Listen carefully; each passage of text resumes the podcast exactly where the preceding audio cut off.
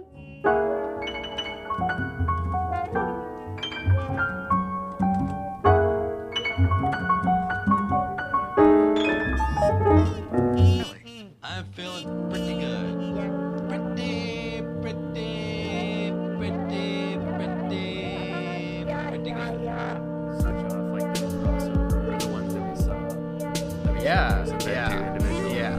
forget exactly how that worked, but I knew we. I knew. I was thinking about that. I was like, yeah, how did we do that again? We did like the overlap. That we each did one.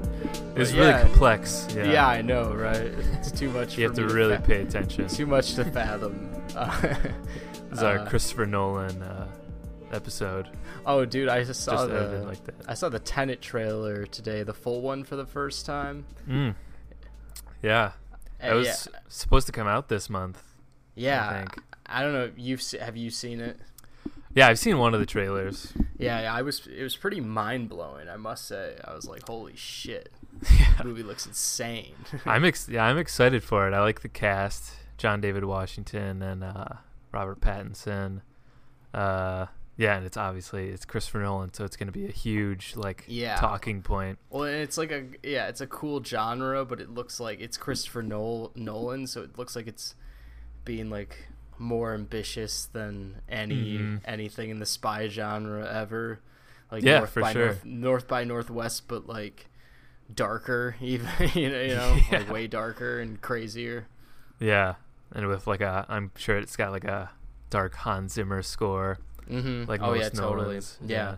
yeah, and the trailer is uh, it's really well cut, and it shows like all the the locations that you go to, so the movie just feels like huge.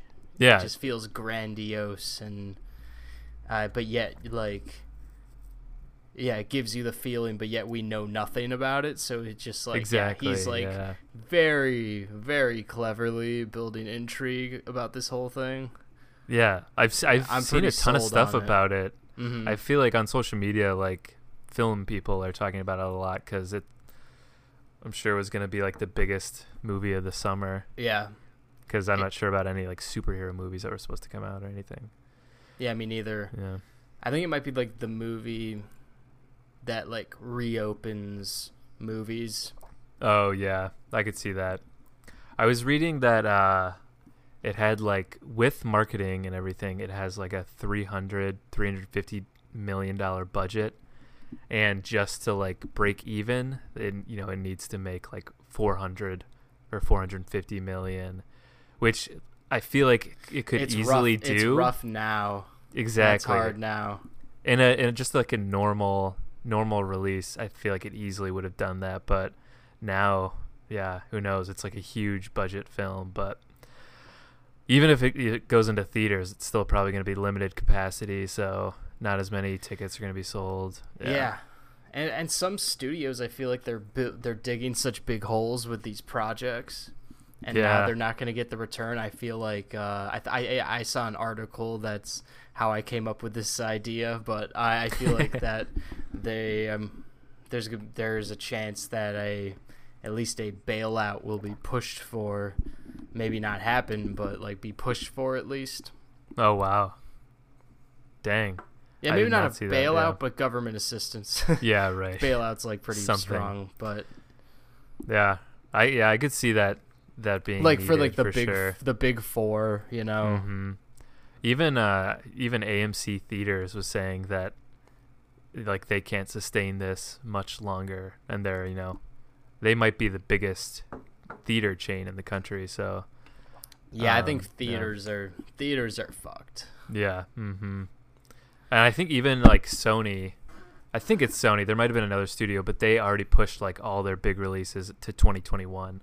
Mm-hmm. I think they were trying to get ahead of all the other studios and just get set dates for next year and not try to bank on anything in 2020 coming out normally. What's Yeah. funny is the Music Box in Chicago is like currently doing a 70 millimeter um 2001 A Space Odyssey screening Really? like a limited one and they do this like this is something that happens every year they do Mhm. it every year it's probably the most music boxy thing there is and yeah, I just think it's funny that it's a thing they're doing in the middle of the, in the middle of this. Like, there's definitely people that are gonna go see it, but I'm still just kind of like, really, you need to see 2001 again at the Music Yeah. Box that bad? Like, The people that are going are ones that have definitely seen it multiple times. Yeah. yeah, I'm definitely gonna. if I'm going to the movies, I'd prefer it to be like something new and something Yeah. that isn't like available all the time, which is 2001. Happens to be 2001 in 70 millimeter at the Music Box because we we Chicago film people have, have very privileged uh, privileged lives when it comes to that sort of thing. Yeah, dang. I I'm surprised that the music box is open. Are Yeah. like are any other theaters open? You know what? I, I don't know. I, the only reason why I know Mhm. this is because the Music Box posted that they're doing this on their Mhm. Instagram account. Um, Hmm. I don't know anything about AMC or yeah or any of the other theaters around here. Wow, interesting. Yeah. Dang, yeah. Well, people are gonna start a, a coronavirus spike the music box whenever that happens. so avoid that area if you're around it. yeah. Uh, Resist 2001. yeah. All right. Well, this week I definitely I, didn't have a great movie watching week overall. Oh. I'd say Oh no. it, it was rough for me. I, I need I need to uh, you know get it back together this next week. I don't know if you have any, uh, you and your wife have any fourth plans, but this weekend. But maybe yeah, then you can do it this whole weekend. yeah, exactly.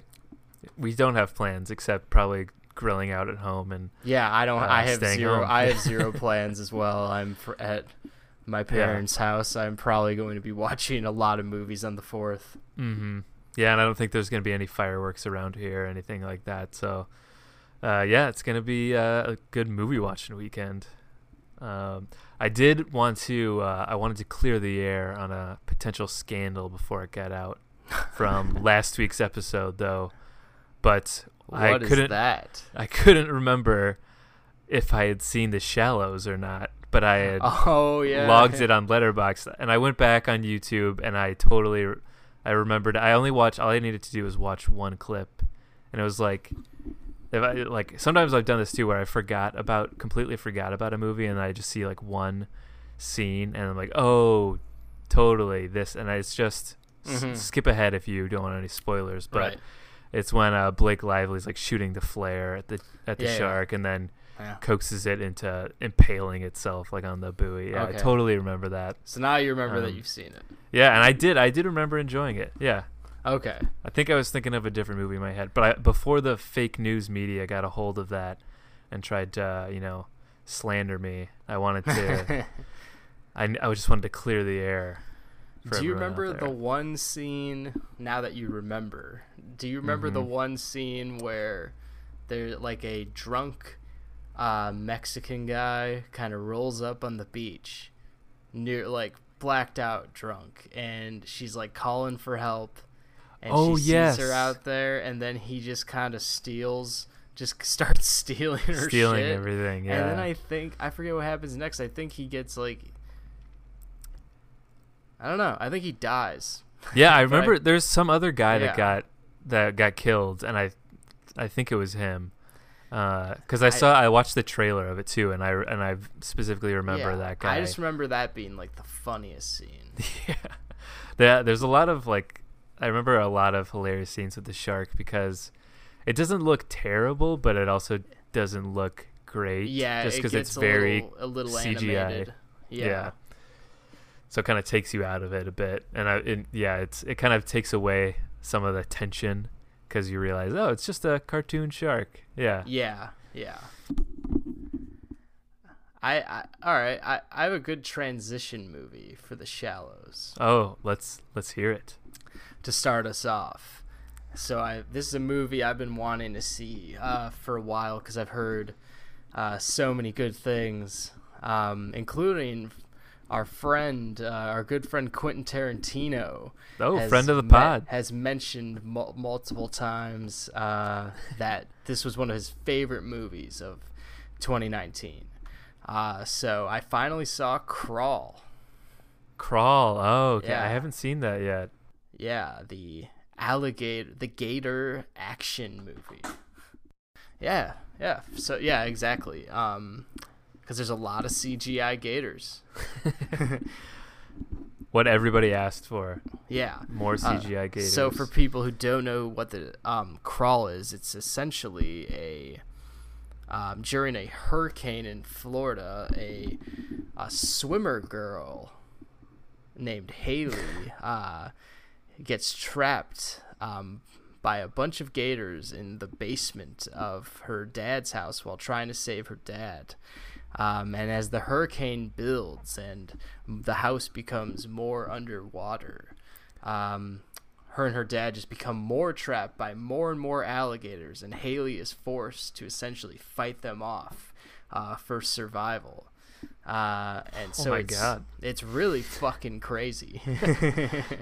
and they do not hold back um, a second with the alligator action um, at all wow. um, there's not that much building there i mean obviously there's great suspense in that movie but it's not like jaws where you don't see the shark right away or anything like that Mhm. like you see like a giant al- alligator pretty soon and it is overwhelmingly big and all of these gators are very big and very scary um, and so are they like supposed to be normal alligators or just like purposely Um, like super big and I think crazier. they are in a way inspired off of real alligators and like I think these uh, the people behind this are like why aren't real alligators ever seen in this light because they are so scary and crazy like I don't think they're like um uh amplifying how uh, alligators and like their look Got at it. least Okay. their Mhm. look but I do think I don't think alligators are necessarily um, this like hunger driven and this like like um, active in uh, as like predators like I don't know anything about Mhm. alligators I don't but I like to the extent that they are attacking and swimming through the water and biting in this movie I don't think it is like like that but I think it's like in this world it's like what if it was like this and alligators Mhm. should be seen like in a you know should be used um in a cinematic way like this is Yeah. more what yeah um so yeah like you can throw um well, I, I don't think this is like I I don't think this is a dumb movie at all. I would not call this really a unrealistic movie, but I, I would call it um, I would I would say that they're throwing uh, realism out the window in a way um, Mhm. to make something uh, really fun and cool. Um, because yeah, like Hay- Haley's just like fighting these off with like her hands. like it's pretty cra- she gets badass. she gets bit a shit ton by these giant alligators. Um and it's like really just like eh, they've kind of um build a very uh inspirational narrative out of it for her around it. And it's they're they and like they kind of foreshadow um show a flashback scene at the beginning where her dad was her swim coach as a kid and really pushed her. Mm.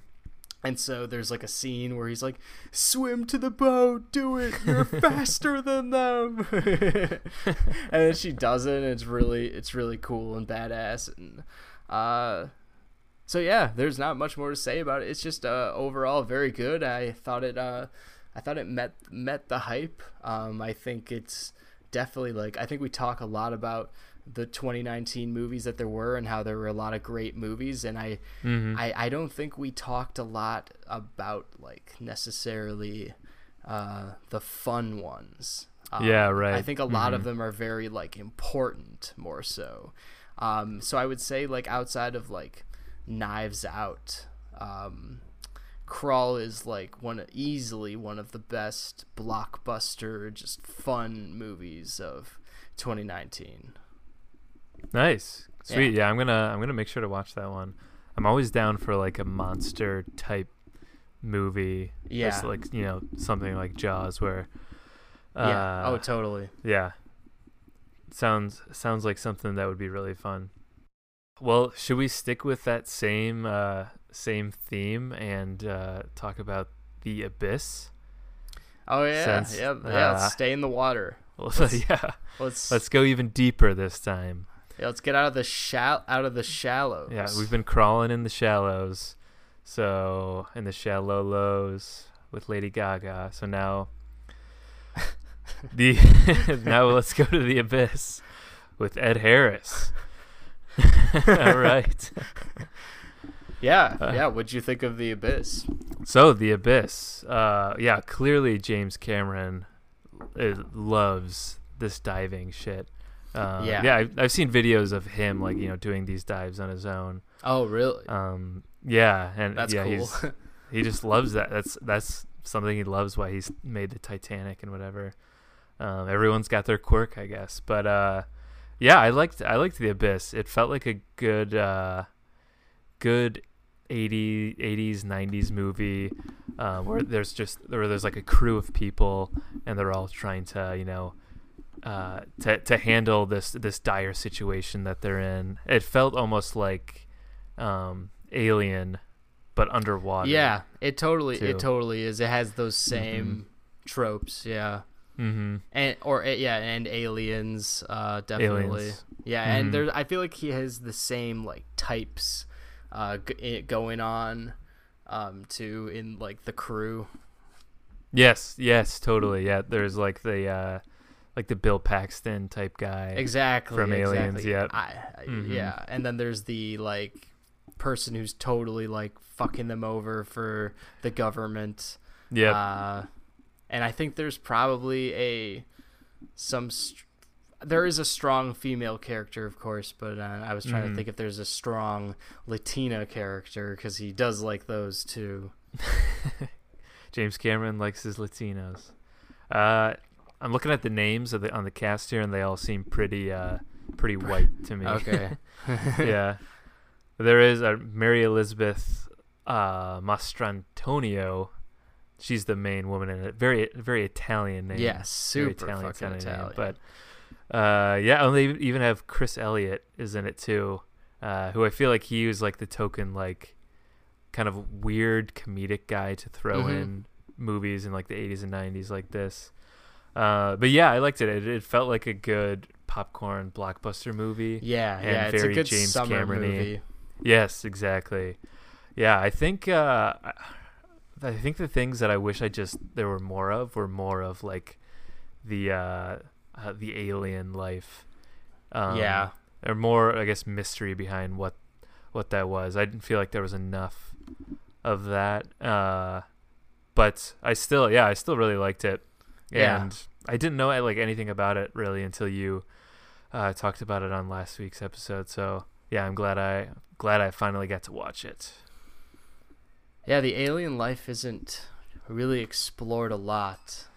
Mm-hmm. Uh, but by the end, I was pretty mind blown as like the city rises and Ed That was Harris- cool, Ed. Harris just kind of goes zooming into the city. It's just like this is fucking crazy. yeah. yeah, it looks like uh, the Phantom Menace was inspired by the Abyss. yeah, right. It they- totally does. It totally does. Yeah, yeah. No, there's definitely a lot of cool things, and the effects were awesome too. Uh, yeah, I I definitely would recommend the Abyss to anyone who um, also recently got HBO Max. Yeah, I feel like you can't go wrong because it's it's just so ambitious that Yeah. Mm-hmm. either way you're gonna feel have an experience no matter how you feel about it necessarily. Yeah, exactly. Yeah, the abyss. Uh, or what should we uh, should we go into next? Individual one. Here, I'll do an individual Yeah, one since yeah, yeah, you should you just one. did one. I was I, I'm I- losing the order in my I was head. just getting confused. I was like, wait, you just did one. All right, I'll go with. Uh, all right, we're gonna take a hard, hard left turn, and I'll go with a rewatch that I did, um, because Carl Reiner passed away Oh. this week, Yeah. and it was it was weird because so I like to watch uh, every now and then I just watch comedians in cars getting coffee while I'm working. It's like a here. nice thing to have on while working. And the day that Carl Reiner died, like that he died in the evening, and that day I literally watched the Carl Reiner episode of Comedians in Cars Getting Coffee, and like my mind was blown. I was like, what? I was just watching him, you know, have dinner with Jerry Seinfeld and Mel Brooks, and it was like this awesome thing. Uh, yeah, and then he died, so it was like it was like even more sad for me then because I had just watched this. Uh, so I rewatched The Jerk, um, which uh, might be his the biggest movie that he directed, Yeah. uh, most well known. Um, with Steve Martin, and uh, yeah, uh, The Jerk. I, I don't have too much to say about it since it's, it's just a rewatch, but um, it's one of my, it's one of my dad's favorite movies and too. yeah, yeah, I feel like Steve Martin and the jerk is like that's like peak dad. Yeah. uh, dads love that that stuff. So, uh, yeah, it's uh, so I had to rewatch it, and I you know texted my dad and everything, and uh, yeah, it was a sad day because Carl Reiner uh, and Mel Brooks some great like comedic minds, and it was I think it was just Mel Brooks' birthday recently too. Um, and yeah, I, the jerk I still think is a a good classic comedy movie. There's some things that don't necessarily hold really up. odd for for like what? Yeah, there's some of the some of the racial stuff. Uh, like there's no, nothing comes from a bad place, but it doesn't really hold up now. It seems a little, um, seems a little outdated. Which that's Yeah. uh, gonna happen because it if you came out in just look at the '79. straight premise alone, you're just like, all right, that's it's kind of stupid. yeah, exactly. It's a yeah, it's a very just like silly, uh, dumb Yeah. movie. But Yeah. uh, yeah, I, I do I do love this sort of thing, um, sometimes. And yeah, I still still really like the jerk, and uh, yeah, it was it was a it was a good rewatch, much needed rewatch. Uh, trying not to dwell on the uh, the weird um, use of the N word at It's a- one yeah. point. It's a weird movie to watch during this time. Yeah, yeah. Again, not it's not out of a bad place. You can tell that. and yeah, yeah. I don't know. Steve Martin's like but- a really yeah a smart a smart guy. Yeah, Uh, it- it's there are very progressive people in this movie. Uh, it's just outdated, but it was 1979, you know, so Yeah. we've we've learned. Um, There's yeah, uh, there's a great one of my favorite bits in this movie is when uh I think Steve Martin's talking to like his love or whatever. Hmm and he's like the first it's it's a type of style of joke that he does a lot um where he's like the first day I met you it felt like it felt like 10 days. Yeah, and then the second day felt like 20 days or so. I forget how exact i'm butchering it but it's like you know and they just I know what you're talking the about, fourth yeah. was like 40 days yeah, because he's just a plain idiot. Yeah, too. That yeah which is the biggest like uh, you know comedic part of the movie is just how stupid he is. yeah and there's and he does like the same joke when he when steve martin accepts the mark twain prize it's like he's like Oh If really? ma- if I made you laugh one time, I am happy. If I made you laugh two times, I am ecstatic. If I made you laugh three times, I am overwhelmed. It's like yeah, a joke he does a lot that I'm just like, that's that's pretty great. hmm Yeah, pretty good bread and butter. Yeah, it, it's got some good quotes in it and everything. I know uh, my, every now and then my dad will pull out the "This guy hates cans. He hates cans. He's shooting the can." Yeah, uh, you know, if there's ever a can around, uh, you can make that joke. But uh, yeah, that's uh, Yeah, that's, like a Michael jerk. Scott line. That's that joke is good if you're ever have a can around. If you ever have a can around, yeah, yeah. All right, All right, the jerk. Um, the jerk. Okay, so I guess now I can do one of my uh, ones of yours that I watched, right? I guess. Yes, yes, you doing? can. Is that the order we're? That is indeed the order, Okay. and you will follow that order. All right. Then I just watched uh, just now the Naked Kiss, Oh, all Uh, right. the Sam Fuller flick. Um, yeah, we're both on a bit of a a Sam Fuller run right now. I For sure, yeah. We both just watched two. Yeah, Crimson Kimono and uh, now the Naked Kiss. Uh, yeah, and now I really want to watch uh, every Sam Fuller movie. Yeah, can, I want to watch more. Really liked both of them. Yeah, Yeah. the Naked Kiss was yeah. Both of these movies were like, uh, just very perfect. Yeah. Yeah. and I, I, I just really I love that when you just stumble on you don't really know 100% about what you're getting into but you just stumble on just like uh, very uh, just special movies um, hmm uh, yeah and that the naked kiss it just like everything about it just like hit for me just worked very Mhm. well. Um, yeah from the the very beginning i was just like this movie's so cool and then like i got emotionally invested and uh yeah it's such a simple story at its core but yet it's like done so well and is so uh um it's yeah it's just done so well. It's so cool. It's so emotionally investing that um yeah just loved it Yeah, and it's I went in just kind of expecting what you'd normally expect from uh, noir, and uh, yeah, it, it it definitely wasn't like that at all. It, I was Yeah. really emotionally invested too, and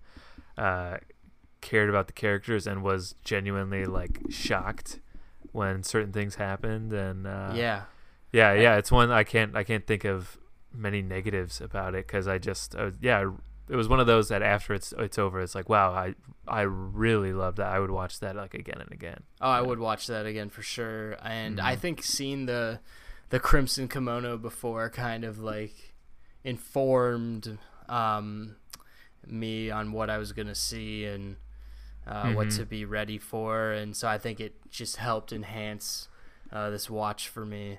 Um, But Mhm. yeah, I would. Yeah, I, I'm with you. I would watch this movie again and um, in a heartbeat uh, for sure. And definitely, uh, it's on my radar. It's just like I build that like uh, that eventual like classic movies list. Um, Ah yeah, where did you watch this? Did you? Oh, so you watched this movie on HBO Max?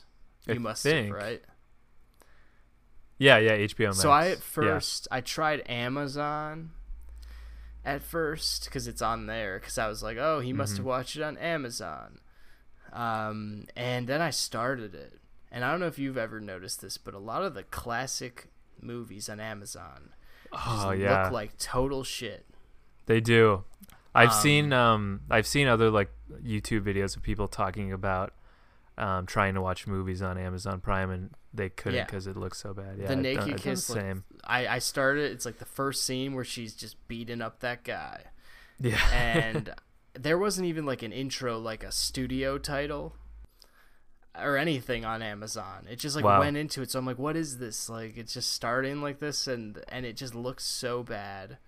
Um, Wow. And I was just like, fuck, I gotta Yeah. switch. I so I switched immediately to uh, Criterion channel because I was Mhm. like, Criterion must have it. This is totally a movie they would have. And yeah, um yeah just like as i opened up criterion and i looked at like the the cover of it i'm like i just know uh, all right this is the right move. And i started i'm like okay yes perfect. This is, looks breathtaking now. This is an amazing Yeah. movie. And especially since um there's a lot of uh close-ups in this movie that are like used for emphasis and uh, big scenes and big moments, and the close-ups are so good that like, yeah, if I kept watching on Amazon, it would have just ruined this fucking movie. Totally. me, like completely. Like it, it, it looked so bad.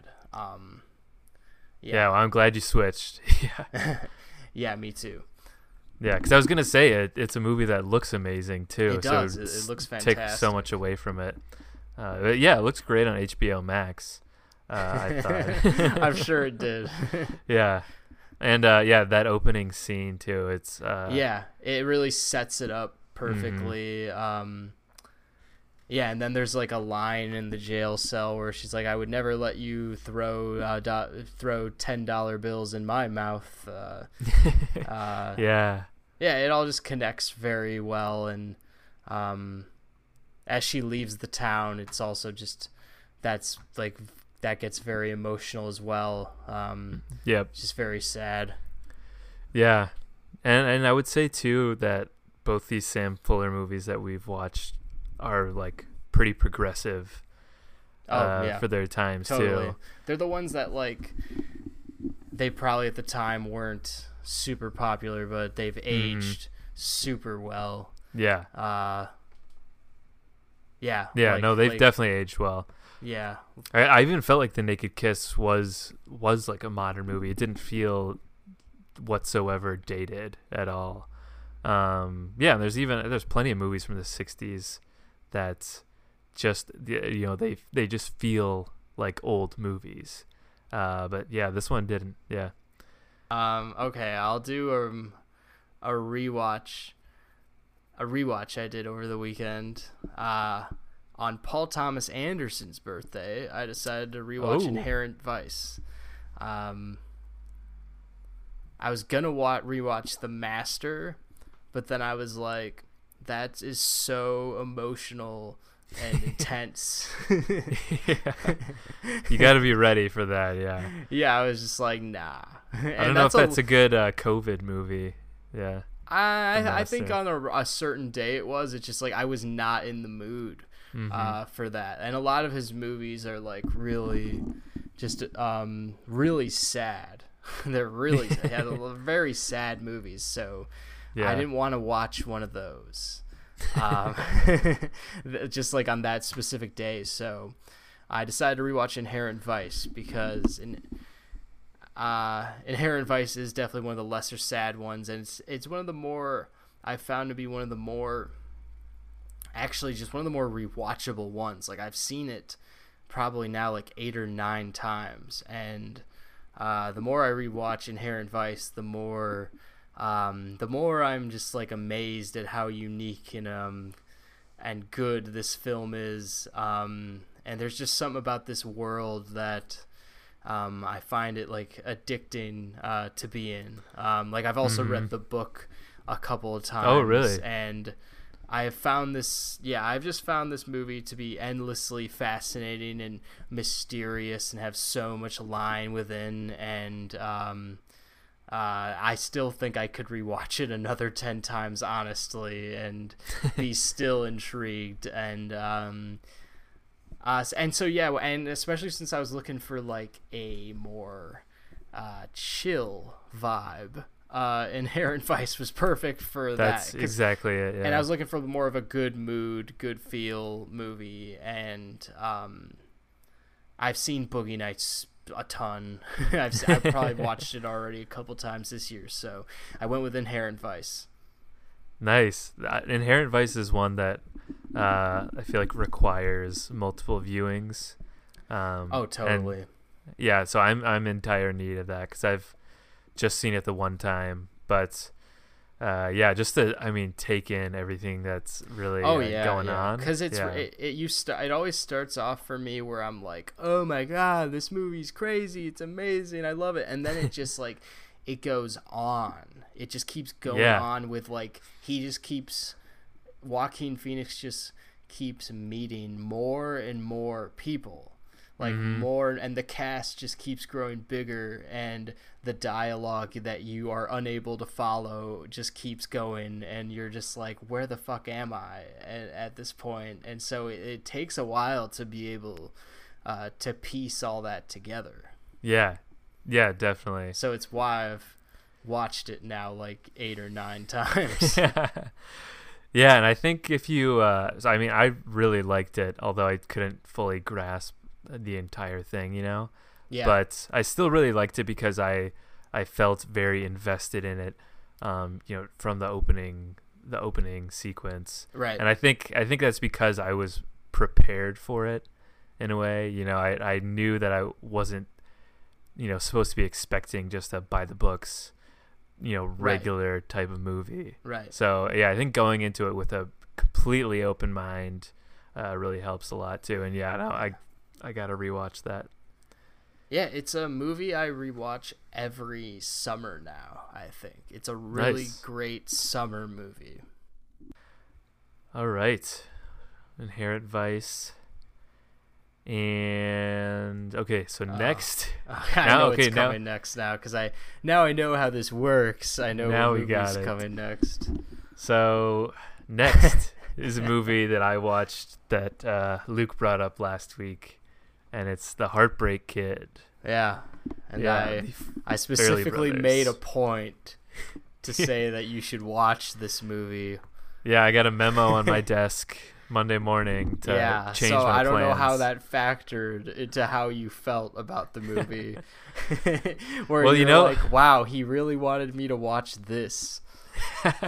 well, when you first said that, I was like, "Oh, that's good. It's probably, uh, it's probably a lot shorter than uh, the Orson Welles movie." It's it's way easier to watch. I will say Yeah. that it's like less effort uh, for you.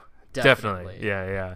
But I was I was initially thinking like, oh yeah, it's probably like you know 90 minutes, so it's probably a lot shorter than the Orson Welles movie. And then I looked at it, and I was like, whoa, this is over over two hours almost. Oh, it's about two hours. Yeah. Yeah. Now that I think about it, it is. And I was uh, and I was like, whoa, for a rom com, that feels like an epic.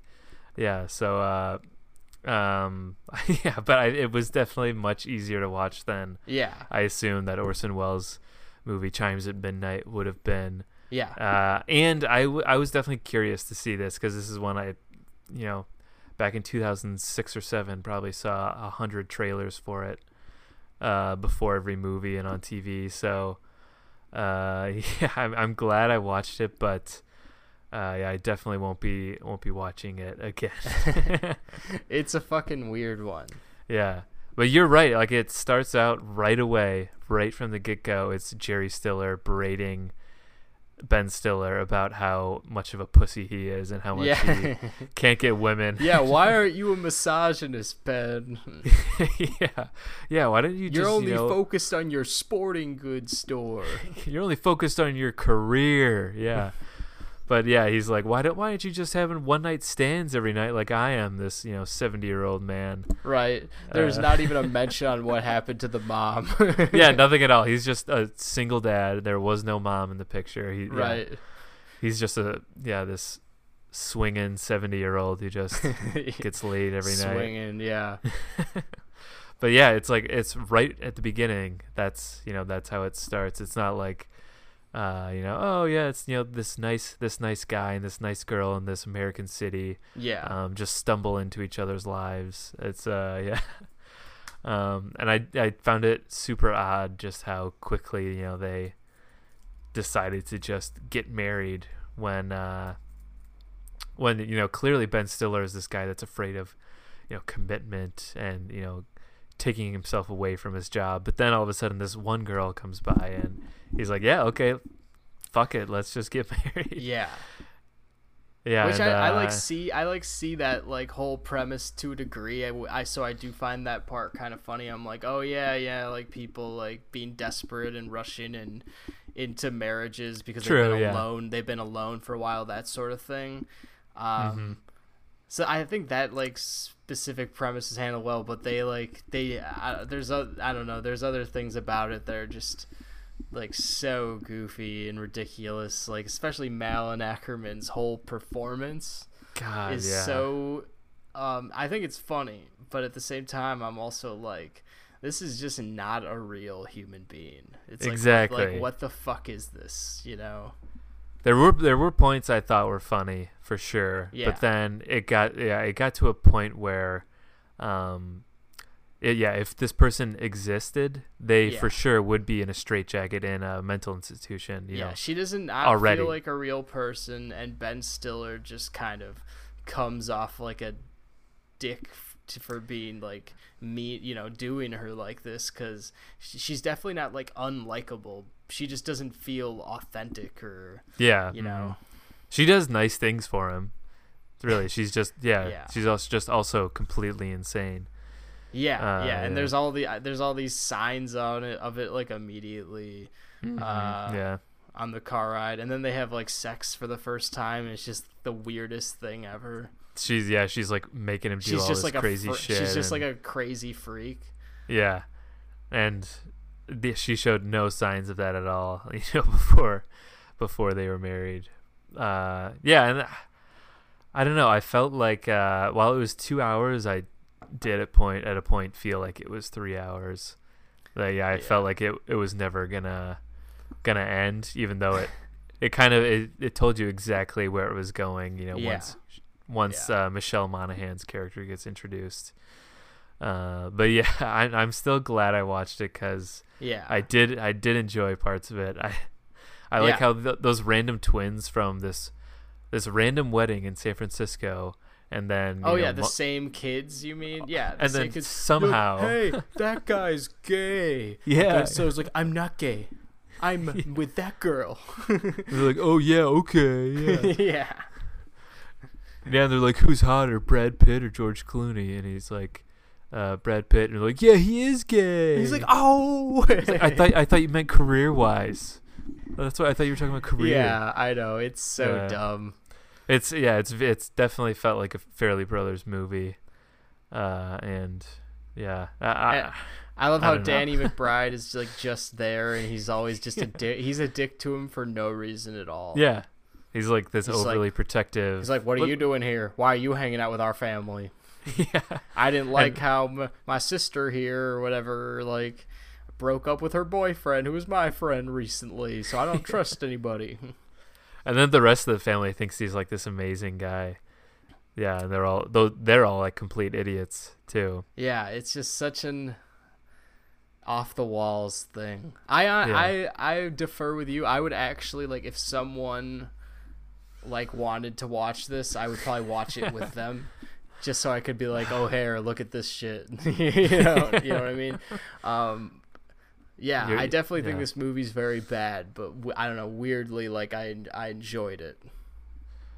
Yeah, see, I think I I don't think I could do I don't think I could do it again. But there was, but I still I still left it glad that I that I went through the two hours and saw it.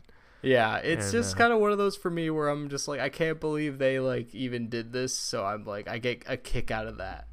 yeah, Like the amount of times there's a mariachi band and like Ben Stiller's like, get out of here. no, no, we don't. We're done. No, get out of here. Yeah, Yeah, like man, I just can't believe it. yeah. And then the, the ending too is so ridiculous, where he, uh, uh, again, skip ahead if you don't want to hear spoilers about the Heartbreak Kid. But then he's like with Eva Longoria, and uh, and then Michelle Monaghan like reconnects with him, and he's now he's got to like get out of this relationship. He does, yeah, too. it happens again. So it really just like when that happens, I'm like, okay, so all of this I shouldn't have taken. It It really does put the cap in. Yeah, no, nothing here is serious or real or Nothing anything. matters. Yeah. Nothing matters here. But Life is meaningless. it- or or you can look at it as like Ben Stiller's like the biggest fucking dick ever. yeah, know? yeah.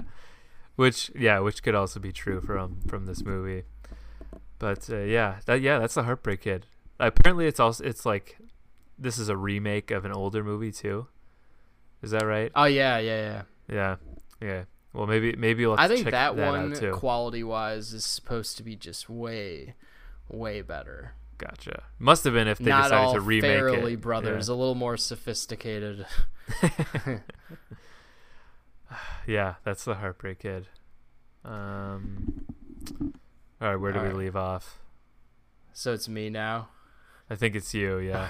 All right, I got a good connect connection movie to that. Uh, All right. I got another dumb comedy to bust out. oh, Uh, let's do it. It's around and and it's a uh, a 2000s comedy from around the same time, uh, and starring a very well liked, well known star. It is uh, Drillbit Taylor Mm. with Owen Wilson. Um, this is one I also I've wanted to watch this for a while. Not like super bad, like I want, you know what I mean? Like, but it was Yeah. always one where I saw and I'm like, you know, I'd feel very fulfilled if I saw that movie. you know, I would be just this much more fulfilled if I watched that. Yeah, I thought we all have about Drillbit Taylor. Yeah. Um. So a weird, weird uh, info about this movie. Uh, this movie was written by Seth Rogen. Um, and the story was written by John Hughes. Um, what the? There were other writers on this, but they are part both part of the writing team. You know, the, all the credits. Wow, that's that's wild. Yeah. John yeah, Hughes and Seth Rogen. Yeah. Oh my god. I, yeah. I'm, I'm like speechless. I don't even know. I don't even know how and to I- ingest so that I will information. I will follow that up by saying that uh, it does not show in the movie because this movie is not very good.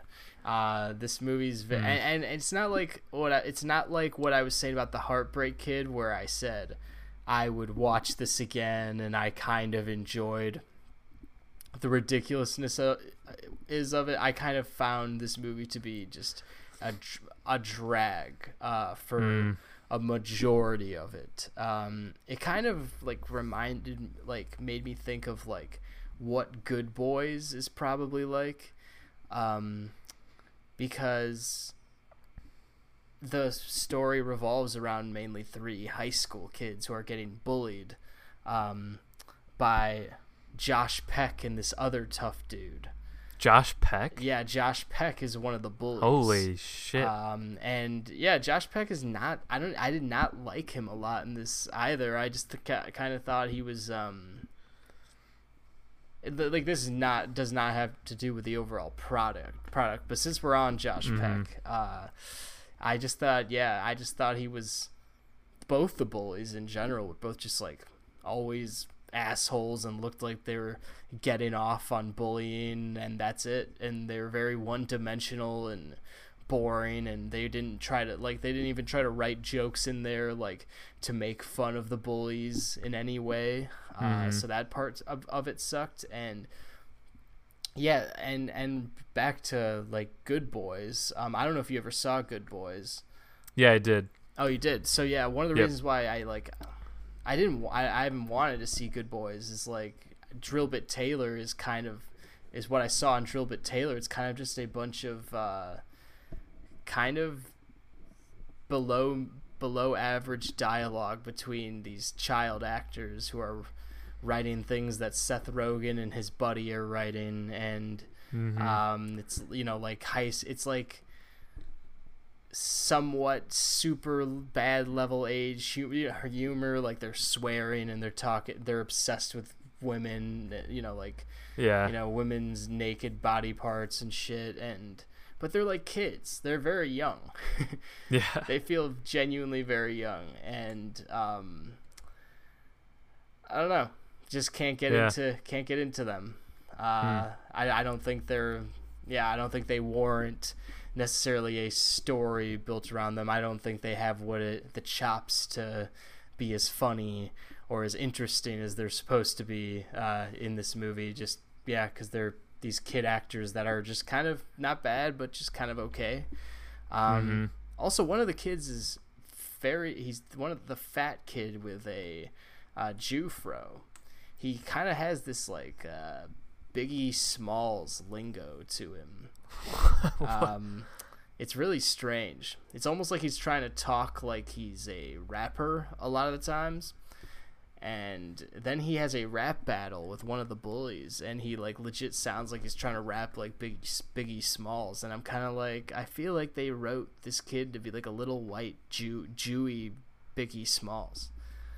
Wow. So that that that's part's that's really weird. it is weird. And now I'm realizing I haven't even really gotten to the premise of this movie, um, which is basically these kids who are getting bullied by Josh Peck and this other guy uh, hire uh, Owen Wilson, who is Drillbit Taylor, a a beach bum. Literally, yeah, he's that's what he is. He's a beach bum uh, to protect him. And also, Owen Wilson is a uh, former army vet. Ah, okay. Yeah, I was gonna And- say like, why would they just pick this random beach bum guy? So that and that's why he wears like this uniform, Yeah, like in the yeah. poster. Yeah, but Mhm. he actually has no real, uh, like, just combat skills, like, at all. Mhm. He's just kind of like a pacifist who happened to be in the army. And he just kind of deceives these kids the whole time, and it's just kind of a silly deception where he's like, I'm gonna show you guys how to defend yourselves. And then they get beat up by the bullies, and they're like, Where were you, Drillbit? And he's like, All right, I won't miss it this time. And then he's like over you know, like banging Leslie Mann in another room, and then he's like, "Oh no, I gotta go protect the kids. Where are they?" And then he goes to find the kids, and um, it's just like really stupid. Um, and then he he ends up stealing, um, like he get one of his buddies is Danny McBride. Of course. And and D- Danny McBride he gets um he gets Danny McBride and one of his other buddies to steal a bunch of stuff from like their parents' house while they're away. Uh, so he's just really fucking these kids over this whole time. Um, but then at the end, there's this whole thing where, you know, he's like, "Oh, I really liked these kids all around, all along, and we should be friends," and ends up being that sort of thing. Wow. Uh, yeah, I don't. I don't think I want to watch Drillbit Taylor. Um, at all. but have you have you seen Good Boys? Uh, no, I did not. Oh, okay. I, f- I feel like you would like that a lot more than Drillbit Taylor. I feel like it's for sure better than Drillbit Taylor. Yeah. So, so the thing with Good Boys was that um, I definitely I thought it was I thought it was still charming and uh, there there were definitely some funny moments. A lot of it just felt like uh, I don't know recycled humor, and Right. they were trying to. I mean, they're clearly trying to market it as like a middle school version of Superbad because I think they're all like in sixth grade. Um, and yeah, I, like the kids are likable, uh, all three of them in it, I think. But the yeah, it's just the writing is just very much like recycled jokes from ten years ago that. Um, you know, everybody, everybody knows. Everybody was kind of like anticipating every joke coming. I felt like so. Yeah, Um, it's like yeah. these But- kids are gonna do something, you know, inappropriate. they're gonna find one of their parents' dildos and they're Yeah, gonna be like, yeah, "What is this thing?" Yeah, I that know. that sort of like that sort of thing. You know, people in the theaters lost their minds over. Yeah, I know. hilarious. They but- lose their fucking minds over that. Yeah, but then there was, I, but I still like the kids. You know, I still think it's uh, it would, it's probably a better, much better movie than Drillbit Taylor. But uh, yeah, but I liked more of the times when they're like, you know, someone, uh, some girl calls them random. She's like, "You're so random," and then that like ruins their day. They're like, "Oh my god, she called us random," and I just, I, like, I thought that sort of thing was funny because it's like the, like this very innocent, uh, you know, aspect of these middle school kids who Totally. like you know if an adult called called me random i'd be like okay but then you know if you're in a like in middle school and someone calls you like something like that that uh, you know hurts your feelings and you could Mhm. clearly see that with these innocent little kids so uh, yeah there's there's my plug for uh, for good boys but uh, yeah definitely along the same lines with the uh, Drillbit Taylor. yeah with drillbit taylor wow yeah another one i can remember seeing like a thousand trailers for back in the day Oh yeah, yeah. And never we know what all these movies are, like in our subconscious almost. Yeah. Another one of those movies from from around this time. Uh, all right. Okay then. Uh, what's next? Is it uh, the other crossover we have? Did you do both of yours? Yeah, I did both mine. The Abyss and Heartbreak Kid. Yeah, yeah. We just did the. heart. All right, so I need to go. Um, Yep. All right, so I watched uh, um, River's River's, Edge. Edge. Yeah, Forgot until just now. All yeah, right, with yeah. Uh, Crispin Glover, Keanu Reeves, uh, Dennis Hopper. Uh, yeah, this was uh, once you uh, talked about it last week. I was very intrigued uh, by this movie. Um, mm-hmm. mainly just the because of uh, the premise and the cast. I was like, Yeah. and the tone you described. I was like, all right, that sounds like my kind of thing. And uh, yeah, it wa it was really good. I did I did just it, it felt like in a way a, mo- a type of movie I've like watched before, but also uh, Mhm. not completely because I I do watch a lot of weird shit. and this is pretty. This is a pretty uh, unique film Yeah. um, especially uh, Dennis Hopper and Crispin Glover. are Yeah, very that- unique uh, characters. Crispin Glover, especially how he uh, drives everything forward, and you kind of see the situation through his uh, paranoid, uh, paranoid uh, character characterization. Is it was big, and uh, hmm yeah, Crispin Glover is just continues to be one of the most uh, unique actors I've ever known. So of. weird. Yeah, right. Yeah. He's Um, very weird in this. Yeah. Yeah, and I think for Dennis Hopper, he was mildly weird for for Dennis Hopper, even though he was very fucking weird. Yeah. Yeah. His girlfriend is a sex doll. yeah, Uh, yeah. But uh, but yeah, I do. Um, I did really like in the end where this one. I, I yeah, I, I definitely don't want to get spoilery if anyone hasn't it, seen it it. does. in the- yeah, it all comes together very Yeah. nicely in the end. And in the end, when you find out more about Dennis Hopper's character, uh, I really liked um, how they did that. Uh, yeah, and it, and it it felt yeah, like you said, it felt um, familiar in ways. Like it felt like a familiar '80s movie, but uh, there's definitely um, definitely a lot of uniqueness to it.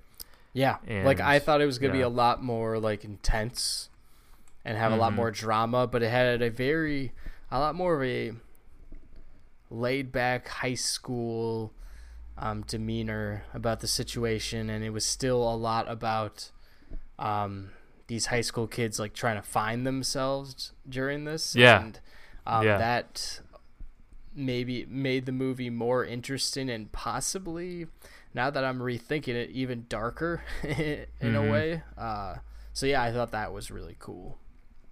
Yeah, I- think that was great how um how it gave that feeling because it's a lot about, you know, the you know, passiveness of how these teenagers, you know, feel about their friend getting murdered Mhm. and just I don't know, I Yeah. feel like it says a lot about youth Yeah, in like that te- that and- teacher at the end and Yeah. him, the rant he goes on. Mm-hmm. And yeah, and so I feel like the how the the movie doesn't, you know, it doesn't go super into the girl who's murdered into like her backstory and like and talk about what a great person she was, or you you know you don't even see her alive Yeah, because it's not you know it's not necessarily about that. It's about how it's about how these kids react to that sort of situation.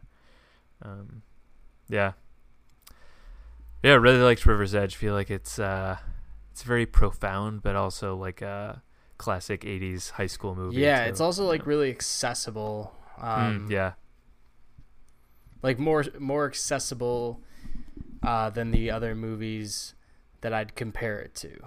mm-hmm, for sure. All right. Uh, okay, River's Edge. I guess I'll move on to. Uh, I got I got two more. Not sure about you. I do got too. more individuals. Perfect. Um, so I would say I didn't have a great week, movie watching wise, because I just I felt like uh, the random movies that I watched on my own were just pretty medi- mediocre, and these last two are two of them. But uh, Great. yeah, yeah. So here we go. Strap in, everybody. Um, but I wanted to watch them because they're like weird indie comedy movies that piqued my interest because of who's in them. Uh, the first one I'll talk about uh, is one I saw on Hulu, and it's called "When Jeff Tried to Save the World." Yeah, I Um, saw that. Not see it, but I saw that you watched it. It's uh, it's directed by Kendall Goldberg, who uh, I don't think she's done. This is her first feature film, um, and she made a short film um, called the same exact thing about the same exact thing, um, and then you know this is the feature length film of that, um, and it stars Jon Heder, Napoleon Dynamite himself, um, Jim O'Heir, who plays Jerry in Parks and Rec. Um, yeah, and everyone else is sort of smaller. There's also Maya Erskine, who I recognize from other things. Wine Country. That's what I recognize her from. One of uh, Um, Poehler's friends. Yeah. Mm-hmm. And uh, so yeah, so when Jeff tried to save the world is about uh, this bowling alley manager, played by Jon Heder, who he finds out that uh, you know from the owner that the bowling alley is being sold. You know they just don't have enough uh, interest in this Oh, town. no. yeah. The you hear the old bowling alley shutting down. Yeah. So the weird thing is though, I, I was kind of confused because Jon Heder's apartment in this, there's so much Chicago stuff in it. You know, there's a Chicago flag. There's, you know, I feel like the the skyline of Chicago. There's like a Cubs thing. There's all this Chicago stuff. But then they they the way they portray the town is as if it's like this small middle of nowhere town in the Midwest. Um and you know that's that's why like the bowling alley is so important to to Jon Heder. But I I was so confused by that. and I Yeah, still am. I don't know what it was. Maybe he just loves Chicago. It's like their it's like their way of like trying to make you think it's in Chicago, but like Yeah. they don't have the budget, so they're shooting in like Indiana somewhere. I did look it up, and it was filmed in Lansing, so Lansing, Illinois, which Ah. is much more rural than Chicago's. Uh, so maybe they were going for just like a Illinois town, but not in Chicago. yeah, he's Jon a Heder he's just a loves Chicago, fan. yeah, exactly. Yeah, he just loves everything about the city of Chicago, you know. Diehard Chicago fan. Um, but yeah, it's uh uh it's it's basically about that. That and that's it. And he he wants to do every it's called Jeff Jeff tried to save the world, but it's all just about him saving the bowling alley. Um and so while I thought it was a pretty mediocre movie, there were things that I did like about it. Um, and and there's definitely like positive things to take away from it. Uh, I'll, I'm gonna actually I want to get over like the bad, the bad things first. Uh, and that is first of all, Jon Heder is just so boring and and plain in this. He he just has the same emotion constantly until there's one scene where he kind of hits his breaking point. But throughout the whole thing he's just very mopey and sad. And then all of a sudden this one scene he erupts. And then the rest of the movie he's he's the same emotion but just a little bit happier. Um, and there's this weird love interest between his sister and her friend just randomly come by and they're like hey yeah we're gonna crash at your house and they're and he's like oh why? And they're just like oh, just because. Stop being so weird about it. He's like okay. And then he It's like develops- I like your friend. yeah exactly. And then his, he falls in love with the friend of course. Yeah. and they there's really there's just nothing between them at all. There's i i'm just shocked. I'm looking at the stills of the movie, and I'm just like looking at his faces, and yeah, it's He exactly has the same what you're talking about, and he's always yeah. It's just like this the the girl gets so charmed by him and it's like why like there's there's no there's no sparks right here between you guys you guys are just saying things from the script that uh you know sound endearing to each other but uh I, I still I don't think Jon Heder was like hateable. I didn't hate him. I just thought he was like, uh, yeah, he's just he's okay. He's a sweet guy, he looks but like he's, he's, just playing kind of like dull. a like a douchey version of his usual thing. Yeah, he uh, he's just like I I don't really care. I don't really care about him in the bowling alley surviving in a way.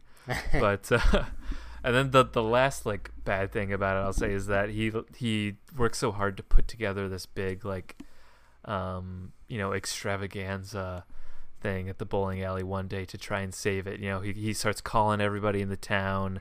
Um, he's trying to market the hell out of it, and then um, yeah, all of a sudden people decide, you know what, I will go to that bowling alley that I don't give a shit about, and then all of a sudden it, there's these just on the day of the the big event at the bowling alley, which I don't even remember why it was like a special day. Maybe it was like a discount, but uh, it's just this like montage of Jon Heder just like smiling and looking around, and then and then these random extras in this movie just like bowling and just like smiling, and it's all slow motion, and it just felt so weird. Like I felt like I was watching stock videos of of people bowling. It just yeah, it, it just felt weird, uh, and that's where it really like it set in that okay, this is a very like independent movie that somehow just got picked up on Hulu. But uh, uh, I will say it was shot really creatively and uniquely. Like they they put a lot of time. It's like what I said about that one movie last week. Uh, oh, what was that thing? Uh, literally right before airing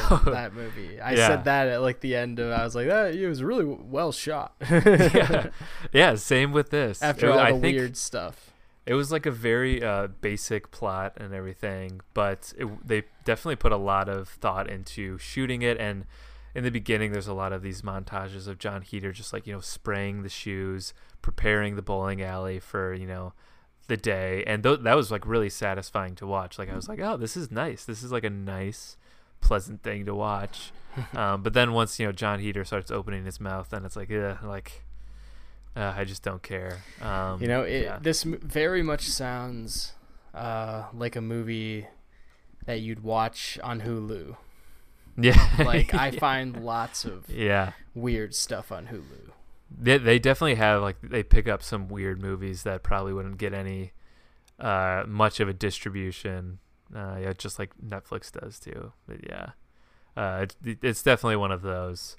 Um but yeah, I mean there there are some unique elements to it too. Like there's there okay, I should say there are these dream sequences that Jon Heder has that are kind of cool. I just they just don't really mean anything because they don't really they don't fit with the story to me. I, I I felt like they were kind of there were these like surreal, Yeah, yeah, yeah. like almost David Lynch like dream sequences Yeah. where he's like it's or like the indie that, like director trying to be artsy and obscure Exactly. for a Yeah. moment. Uh, much like uh, Big Lebowski too, when he's you know just floating across the uh, the bowling alley and crashing into the pins. Um, so I I liked those for the like, the style aspects and the weirdness of it, but I just felt like it was from a different movie. Mm-hmm. Um, yeah, I, I, I wouldn't recommend watching it because it does feel kind of dull and uh, and it's 90 minutes, but it feels a little bit long. So I wouldn't recommend it. But I would I would say it, it does look cool and it is shot well. All right. Yeah, when Jeff tried to save the world. You know what? Why don't you just do your other one since it's connected? Okay, yeah, I'll do It's my other one weird as well and uh, mediocre. Yes, this one I w- is even weirder, um, and uh, it's another one I strictly watched because uh, the poster looked kind of funny, and I love the cast. Um, but it was pretty bad. Um, it would not not terrible, but uh, yeah, I, I also wouldn't recommend it. But anyway, it's an evening with Beverly Luff Linn, um, which is a really hard title to remember, but. yeah, right. Uh, this is a movie on Netflix. It's a 2018 movie.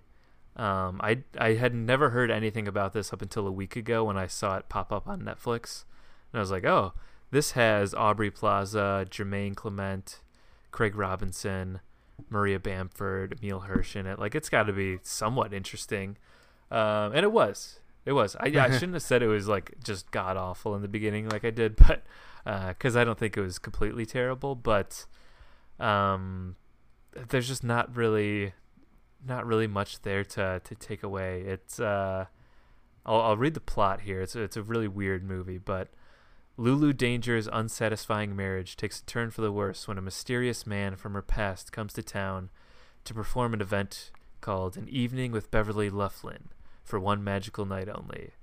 So there's this whole like I don't know how the plot gets started is uh, you know Aubrey Plaza's in this terrible marriage with Emile Hirsch, and then she finds out or he finds out from her that um, Aubrey Plaza's brother um, has like a ton of money that you know saved up uh, at in his store that he owns. He owns like a convenience store, and so Emile Hirsch gets his friends together to go, um, you know, steal from her brother. Her brother then recognizes him because it's his brother-in-law, and he's just got like a small like mask over his face. Uh, and uh, Jemaine Clement happens to be to be there, and he like stops. He tries to stop him, um, but then he agrees to like help the brother get the money back. And then all this this weird crazy shit happens. I feel I felt like they didn't know how to quite get all these characters to meet up in one place, which was their goal. So they had all these crazy weird things happen in order to get them to all come together. Because then Aubrey Plaza comes back into it and then ends up stealing the money with Jemaine Clement, and they go off on their own little thing while being chased by the other guys. And then they end up at this hotel that's very quirky and um, Craig Robinson is there with his manager, and he's like this, you know, this weird, strange musician, and he doesn't talk at all throughout the whole thing. What? But Aubrey Aubrey Plaza and Craig Robinson are like shocked to see each other. So clearly, you can see there's something in the past between them because they're like shocked. Um, and Craig Robinson, all he does the whole movie up until the last like 20 minutes is mm, mm. Like he, he makes those noises, man, and and it's weird because it's like it's Craig Robinson. He's a a huge part of this movie. Yet he doesn't have any speaking lines until yeah, like an hour and a half in. ridiculous. It it didn't make any sense, um, and it, I know I realize like the reason is to, um, you know, keep leading up to the mystery of his character because, um, you know, you find out more about him later on, but uh, yeah, it, it just kind of it ends up being this love triangle between Jemaine Clement, Aubrey Plaza, and Craig Robinson for no real reason. Um, but then you find out about the history between Aubrey Plaza and Craig Robinson, and uh, and and at that point you just don't really care anymore. Um, and the only reason I would say it's not completely terrible, it's still like mediocre, is because there are a lot of weird, um, weird, funny things that happen in it. There's a lot of humor that just goes nowhere and completely misses the mark. Um, but I think just with how strong the cast is that they that they make some of the moments just slightly better than they would have been with uh, you know with shittier actors. uh, but uh, yeah, That's the I- case a lot. I've noticed. yeah. So I, I do think it, it really benefits from having the cast that it does because even Emile Hirsch I think is really funny uh, at times too, but uh, yeah, it just it's it's just kind of a pointless movie. And uh, um yeah there it it definitely went along with the lines of this big mystery while also being this just um you know crazy out of nowhere comedy movie. Um but it just kind of doesn't doesn't really uh hit the mark on either of those notes um so yeah it's it's mediocre i would say not completely terrible there were funny parts but just mediocre I have a lot time. of um, weird Aubrey Plaza movies on my watch list. she's been in some weird ones Just like a bunch, yeah, on Netflix, like Life After Beth. That movie's on my watch list. oh yeah yeah Still yeah, haven't that's- watched it. That's been on my watch list too yeah, Yeah. i think the little hours is Yep, his that one that i've well. been trying to watch too yeah yeah she's definitely been in some weird indie comedies um, Oh, yeah, i did like ingrid goes west Yeah, I like that Which, one a lot. um, That's a good from a movie. few years ago But yeah, I think the indie comedy world definitely like goes for Aubrey Plaza pretty hard. Yes. Yeah. Cuz she's I mean she is just kind of just a weird not normal type of person and uh and she's also but she's also like a comedic actor, a strong comedic actor. So uh yeah, I think it makes sense. Have you ever seen when her and I think it's her boyfriend or husband who's also in film they did their Criterion closet picks I have not Have you ever s- seen the Aubrey Plaza Criterion Closet picks. No. it is it is so weird because they are so like quiet and dry that it's like oh my god can you i i can't imagine being a fly on the wall for when they like have dinner together or something or they're just like sitting watching a movie know. together do, do like do they ever say anything not sarcastic as fuck? yeah the whole time it's like i can't tell if they're It- are, are, are you making a joke or is are you just anything really real ever, or is yeah. everything just like a like an annoyance, sarcastic Yeah. vibe?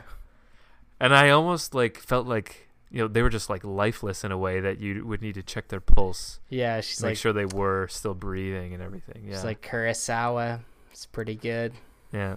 Oh, so I first watched this movie in college, and it, yeah, it's a Kurosawa movie, and it's really thought provoking, and uh, yeah, and they're like, "Are you making a joke now, or do you, or Yeah, do yeah. you really you feel mean like that?" they're Yeah. building towards something, but Yeah, no, yeah, it's, Yeah, uh, because so it's many a weird people one. when they're in the closet are very enthusiastic. So it's funny that Yeah. out of everyone, Aubrey Plaza just has a very dry closet. Picks one. Yeah, I, I definitely am more of a fan of the enthusiastic ones, but uh, Yeah. it's still it's still funny to watch, and the YouTube comments. yeah, no, I want to watch too. that. Sounds otherworldly, kind of. Yeah. Oh yeah. It's uh it's something else. Um, Yeah. Okay. Well, that's it. Yeah, that's an evening with Beverly Luff Linn, the movie that nobody's ever gonna remember the title of. I'm gonna. forget Yeah, I'm too, not so- gonna remember that. Yeah. but it sounds like something I would watch. yeah, I could I could see you watching it as just a, you know, a random watch, like literally, right before Aaron. Uh, Because I watched that. Yeah. Yeah. Like, yeah. Exactly. I, I I should not be putting down any watches. Yeah, yeah. Check yourself before you wreck yourself, as they say. so my last two are a are a duo because they are both Coen brothers uh, westerns. Oh, I know what you're gonna. I know what you're gonna say. Yeah. So the first one is the Ballad of Buster Scruggs, uh, and the second one is uh, True Grit, All right. which happens to be on your westerns list. It is. It is on the top twenty. Yeah. And so the Ballad of Buster Scruggs, I'll do first. I've been wanting to watch that. That we're talking we're talking about a Netflix list that has been on my Netflix list for a while. Yeah. Took me for a while to get to it, but I finally did, and uh, I think I feel similarly to other people. Like I maybe uh, a little underwhelmed because it's a Coen Brothers movie, but still definitely think it's strong and like it overall. And um, I think I definitely felt it was uh, uneven a little bit because it is Mhm. like a it is a series of short stories. So I think you're gonna have your uh, you're gonna think subjectively about each one uh, as they go by. Uh, kind of a little like Akira Kurosawa's dreams a little bit, and Mhm. just movies like that. Um, but yeah, overall, I really liked it. I, I, I there were um, some st- like I, you know, there's some corals I had. Like I thought the Tim Blake Nelson opening was just uh, felt like a very typical modern Western thing to do. Um, and I wish the James Franco uh, uh, story was a little longer. It just felt Mhm. like it was a gag and wasn't explored much at all.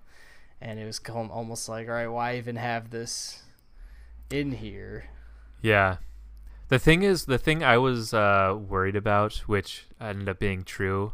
Um, so I will say I really liked the Ballad of Buster Scruggs too, but underwhelmed is sort of the perfect way to describe it because it didn't feel like you know you're supposed to feel after watching a Coen Brothers movie. You know. Uh, Yeah, but I it, almost felt like they were like having fun making it. They're like, we'll just yeah. Right. make a movie for fun. Yeah, this is for us. Yeah. Uh, and I was immediately like a little bit turned off when I heard that it was um, uh, a movie like this. You know, it wasn't just a, uh, you know, two hour narrative film, uh, that it was, you know, like six stories in one. Um, cause I'm not always on, on board for that in a way, but, you know, I figure it's the Coen brothers. So I, my main worry was that there would be you know some that I really liked and some that I didn't really care for, um, which was which was true. Yeah, there's definitely I thought I also thought the James Franco one was just sort of like all of it. It was over. Like it was very quick. It started and then it was over. Mm-hmm. There wasn't really much much to it, but uh, but I I still like I liked it. You know. Yeah. I, w- I was into it, but yeah, it just it leaves you a little uh, less than satisfied. Um, but I also uh, I also there were some of the a couple of the stories where I was like, oh, I wish I could see like a full, uh, you know, ninety minute, ninety to one hundred twenty minute feature length movie of this type of story, or something related to this too. Yeah, like the second to last one, uh, with the people migrating. Uh, Yes. if that's the right that word. one Yeah. yeah yeah yeah um yeah and the there's the one there was the one main guy um who's like you know saves the pregnant woman is that it Yep. I can't remember all of it. Yep. Yeah, okay. Yep. And and the the the uh, the Native Americans kind of flock at them like back and forth. It feels kind of like otherworldly. Uh, Yeah. Mm-hmm. I, I I thought there was great uh, great tension in that one, and um, yeah. And some really cool sequences. Yeah, I like that one a lot. Uh, I also liked the uh, the Liam Neeson one with the uh, performer who Yeah. had you know, yeah. no that one felt like it went by so fast for me too, but hmm I did I thought like that- that, one. That, That very much felt like a short film. Yes, definitely. That, that ending felt like uh, I felt that like that one was complete, uh, for sure. Mhm. And the ending really like hit me like a ton of bricks, because it, it's it's slightly ambiguous, but um, also kind of tells you what uh, what just happened, and it's fairly dark. Um, but uh, yeah, and I and I, I enjoyed the uh, the beginning with Tim Blake Nelson. Um, I don't know, No, being yeah, as it- that wacky Buster It is it Scruggs is very character. enjoyable. Mm-hmm. I just I just felt it was um I just felt it was very typical of a thing to happen. Yeah, Like a yeah, very for typical sure. character. Yeah, and I and I wonder if they went with that because it was you know they'd started off with something more familiar and uh, goofy, um, you know, rather than going with something completely dark. Yeah, you know, or they just they just with. like Tim Blake a lot and want to see him in that sort of role, Yeah, which yeah. I mean that's probably part of it too. Mhm. Um, I, I have to say my favorite segment was the Tom Waits one in the the Gold middle. Prospector one was I think great. that was my yeah. favorite one for sure. Mm-hmm. Yeah, that one is also just gorgeous too. Yeah, just where they chose to shoot it, like that valley area, was super Mhm. cool. Yep. And then uh, what were the what were the other ones? There was I, I think one we- where they're like in a stagecoach too, yeah, right? Yeah, that's the last one. I can't remember what happens in that one, but Me I don't neither. remember it liking was like a it rough that much. one to end it on.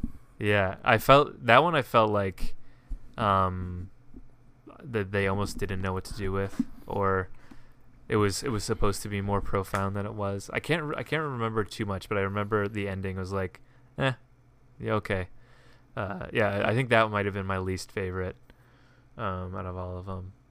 But yeah, I still I still really liked the the complete movie Yeah, um, together, but yeah, not one of not one of the best Coen brothers movies. no, no, but um, I did watch True Grit as well, Oh yeah, and I will say that I was blown away by that one. really? Um, That's awesome. Yeah. Yeah, I I haven't watched a lot of modern westerns, but I must say that this has to be uh, one of the finest uh, straight westerns like of the past couple decades. Um, Absolutely, yeah. yeah, it has to be. It was just I just thought it was so so great. Um, not only does like Roger Deakins shoot it like incredibly like throughout, um, but the cast from top to bottom is amazing. Like Hailee, Hailee Yeah. Steinfeld was blowing me away in every scene, and I Mhm. think I mean like I think this is the best I've seen Jeff Bridges. Um, I thought he was so great, and then you got Matt Damon and Josh Brolin to back them up. It was just yeah, it was awesome. Uh, Mhm. yeah, I, I enjoy I enjoyed I enjoyed every second of it. Great, just great, great story. Uh, Mhm. it's very powerful stuff, and Yeah. very fun characters, and had a lot of great Western like like tropes and traditions in it that it kind of brought. Um, it kind of brought to a modern uh, in a modern light, and uh, just yeah, I thought it all worked very well. Mhm. Yeah, I, I I think this is perfectly cast. Like Josh Brolin is amazing at being this like uh, grungy, dirty, just evil, uh, you know, outlaw type guy. Yeah, that is so hateable. Uh, and Hailee, yeah, Hailee Steinfeld and Roost and uh, well, Rooster Cogburn or uh, Jeff Bridges are just like so great together too. with their dynamic of, you know she's just this like strong uh you know doesn't take shit from everyone young Mhm. girl and Yeah. she you know she's not even taking shit from Jeff Bridges who's uh you know he's seen it all he he could not care less about like other people and uh uh and yeah I I I've seen both this and the original True Grit with John Wayne and I this one I just love so much more Mm. because of the cast too. I just feel like there's so much more you can get behind with uh you know not just how it looks but uh just I just prefer Jeff Bridges over over John Wayne too Yeah. cuz there's just more of a personality there. Yeah. Uh Well, too. and like I said, it's it's one of his best roles. Like it's such a fine Mhm. piece of acting. He's so likable, and his voice his voice is so great, and um, he's so funny in it. Like Mhm. whenever Matt Damon like shows up and like Jeff Bridges like it's la beef, I just like died of laughter. Yeah. Yeah, and it, and it's it's really dark at times too. Um, Yeah. it's yeah, it's such an easy story to like get behind, and uh, yeah, and I gotta so think it's great. Yeah. got to be one of the best looking westerns ever too. Like oh, for sure, yeah. yeah, it, it's one I uh, I'm like almost embarrassed. I'm like embarrassed to say that I just saw it. That's for sure. I definitely feel like it was big at the time it came out. Uh, you know, I remember. I mean, I remember my family like we all saw it, and then like got is one of those we got on DVD like right after it came out too. you guys Um, saw it together and then Yeah, bought it as a family on DVD. yeah. It's like oh, we got to get this and watch it again. Yeah, like one of those uh, movies from like back when you're when you're a kid and uh, you know the whole family can get behind the- Totally. the, same movie. Yeah, Totally. it's uh, yeah, it's making me want to rewatch it now too because I've yeah I've really loved this movie for a while. Yeah, Uh, totally yeah. saw why it was uh, on your list. hmm Yeah, and it's it's weird to think of like the Coens doing a a remake of a already you know pretty well known movie Yeah, from back in the day, but they did it so well. but then they do, and you're like, uh, oh yeah, that's why they did it because they were gonna like make this. yeah, exactly. Yeah, there's a like this, reason. That's why. Yeah, it's not. This isn't just a cash grab. This is like a genuinely great movie. Yeah, yeah. I'm excited that you uh that you watched it. Yeah, Nice. me too. And that's uh, that's that would be it for me, and uh, and you as well. Yeah, right? that's our uh, our movie viewing experience from uh, the past week. yeah. Not, it's a solid week. Yeah, not quite as epic as our uh, No, huge. June, but uh, yeah, I still feel we got we got some uh, yeah, some good ones in. Although I, I said in the beginning, I had a yeah. You were being a little modest maybe at the beginning. Like, I Yeah. think I had a bad week. Yeah. I'm, I'm in a bad place right now. I just watched an evening with Beverly Luff Linn. Yeah. True. Uh, but yeah, I, you know, I will say when I was watching those and thinking like, man, I haven't watched like a great movie this week, but I, I was thinking these are still movies that I want to talk about. So yeah. and I, and I did. So yeah, it wasn't so bad after all. Looking back on it, I regret nothing. Yeah. Now this episode's gonna end on a freeze frame of me pumping my fist in the air. Yeah.